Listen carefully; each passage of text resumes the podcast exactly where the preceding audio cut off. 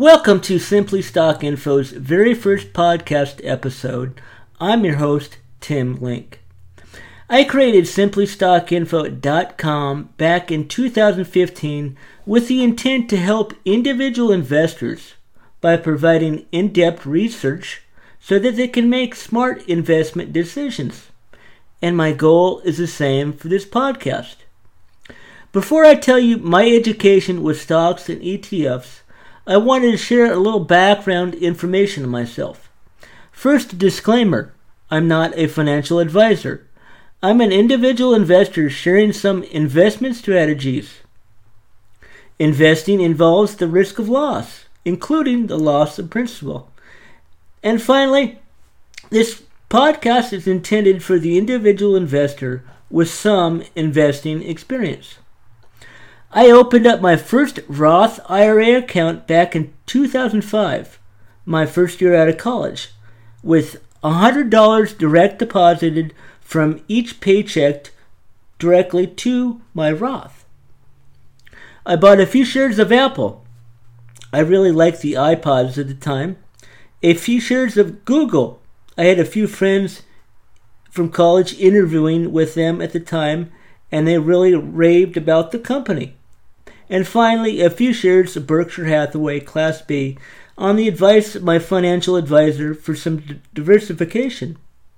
I've learned since then it's much easier to put your, put your first $10,000 in an index fund such as the SPY, SPY, for instant diversific- diversification, then adding stocks after your first $10,000. But it wasn't until 2011 while recovering from back surgery, I began watching CNBC on a daily basis, 6 a.m. to 4 p.m. I was quickly overwhelmed with information. Where do I start? I saw a commercial for Sector SPDR ETFs. I was interested, so I just checked out their website. There I learned the S&P 500 can be divided into 11 different sectors or categories.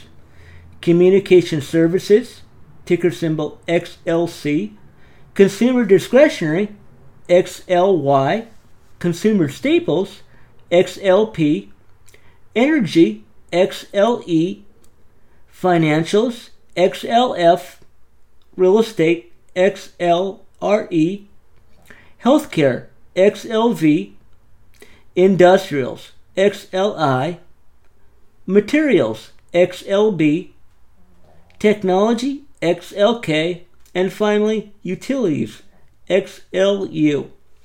While looking at each sector ETF, I noticed each ETF list, listed its top 10 holdings.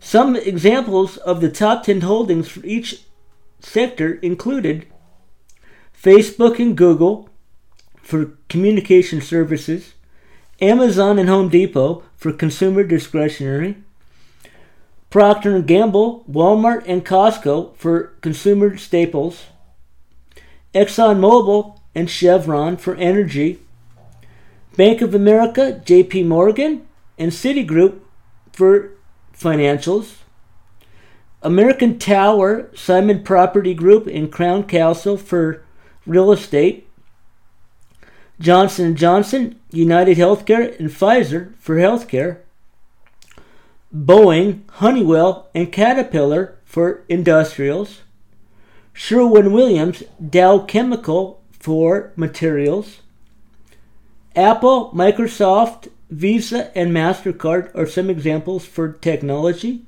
and finally, American Electric Power, Southern Company, and Consolidated Edison are some examples for the utilities. While taking a closer look, it lists the top 10 holdings performance year to date. There I learned a number of the top 10 holdings were actually outperforming the ETF itself. This was eye opening to me and helped shape my portfolio building strategy. I looked at the top 10 holdings of the S&P 500, the SPY, SPY, and decided to buy stock in the top 10 holdings to start a well diversified stock portfolio. Not only were a number of the top 10 hold- holdings outperforming the ETF itself, but the combined dividend rate of the top 10 holdings was higher than the ETF dividend rate. Since applying the strategy of using the top 10 holdings of ETFs to build diversified portfolios, I've enjoyed gains of 188% from Facebook, 178% from Home Depot, and 145% from Visa, just to name a few. I've also beaten the S&P 500, SPY, 7 out of the 8 years since 2011. Be sure to check out simplystockinfo.com on a daily basis as I provide a daily recap on the day's market action every weekday around 3 p.m. Pacific Standard Time. Each blog post provides two, you two opportunities to sign up for Simply Stock Info's free email weekly newsletter providing market trends and investment ideas going forward.